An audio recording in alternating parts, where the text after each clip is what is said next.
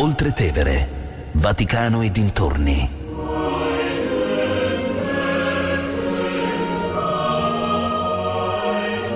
Di Katia Caramelli.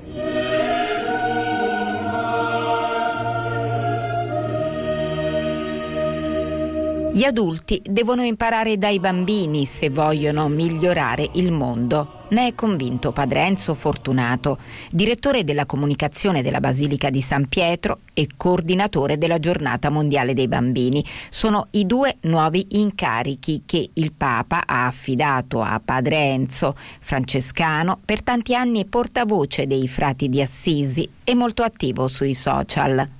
Con lui, che è l'ospite di oggi, parliamo innanzitutto dei due nuovi incarichi. Rappresentano un servizio alla Chiesa, un amare la Chiesa, portare quel difetto congenito che io ho con me. Ho detto in questi giorni che porto con me un difetto congenito strutturale ed è il difetto Assisi. Porterò con me l'entusiasmo di Assisi, la gioia di Assisi, il carisma di Assisi.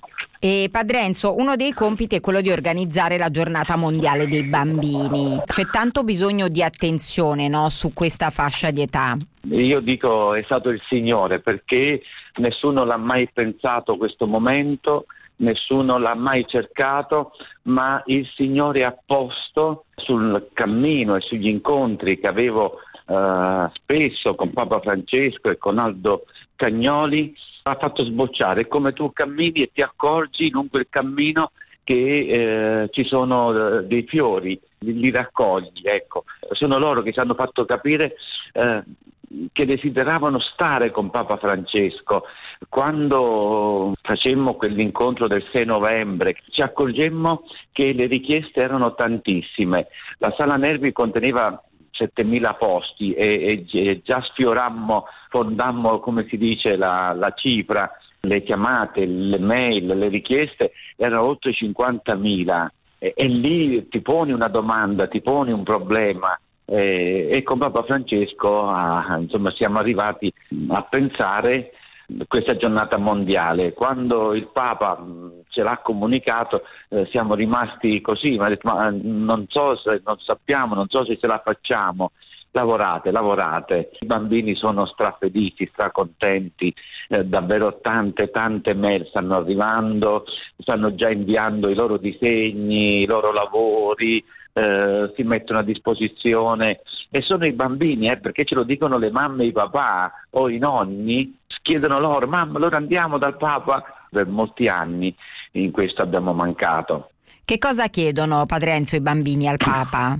I bambini sognano un mondo di pace, eh, hanno il desiderio di incontrarsi, desiderano aria pulita, respirare aria pulita, desiderano vedere le loro città belle, desiderano più giustizia, davvero tanti valori che eh, ci mettono in discussione noi adulti, ci, appunto ci rieducano. Non a caso quel testo che abbiamo scritto con Aldo Cagnoli, eh, l'enciclica dei bambini, rieducare il sottotitolo Il mondo degli adulti, eh, che poi è una frase tratta dalla prefazione di Papa Francesco al testo, il Papa ci ha dato una chiave di lettura eh, interessantissima, cioè davvero che i bambini possono cambiare il mondo, eh, i più piccoli, i fragili, e non colpisce allora, e questo diventa, diventa anche chiave di lettura dell'intero pontificato, che Papa parta dai fragili, dai poveri, dalle periferie, eh, perché da lì si cambia il mondo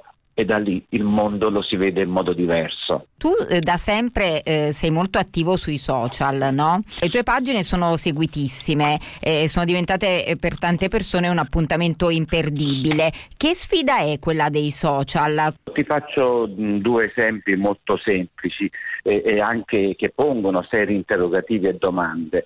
Le piazze arabe, eh, grazie ai social, eh, c'è stato il grido di libertà e di democrazia se poi guardiamo invece eh, i social da un altro punto di vista come sovvertimento dell'ordine democ- democratico, basti pensare alla chiamata raccolta di Trump al termine del suo primo mandato. Da qui capiamo il valore e i rischi dei social.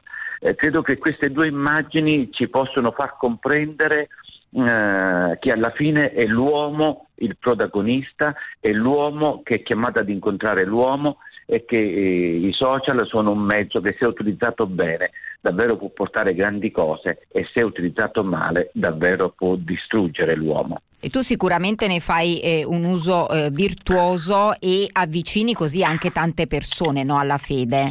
E siete bravi ad analizzare i numeri, quindi state vedendo che cosa sta accadendo sulla pagina Facebook e sugli altri social.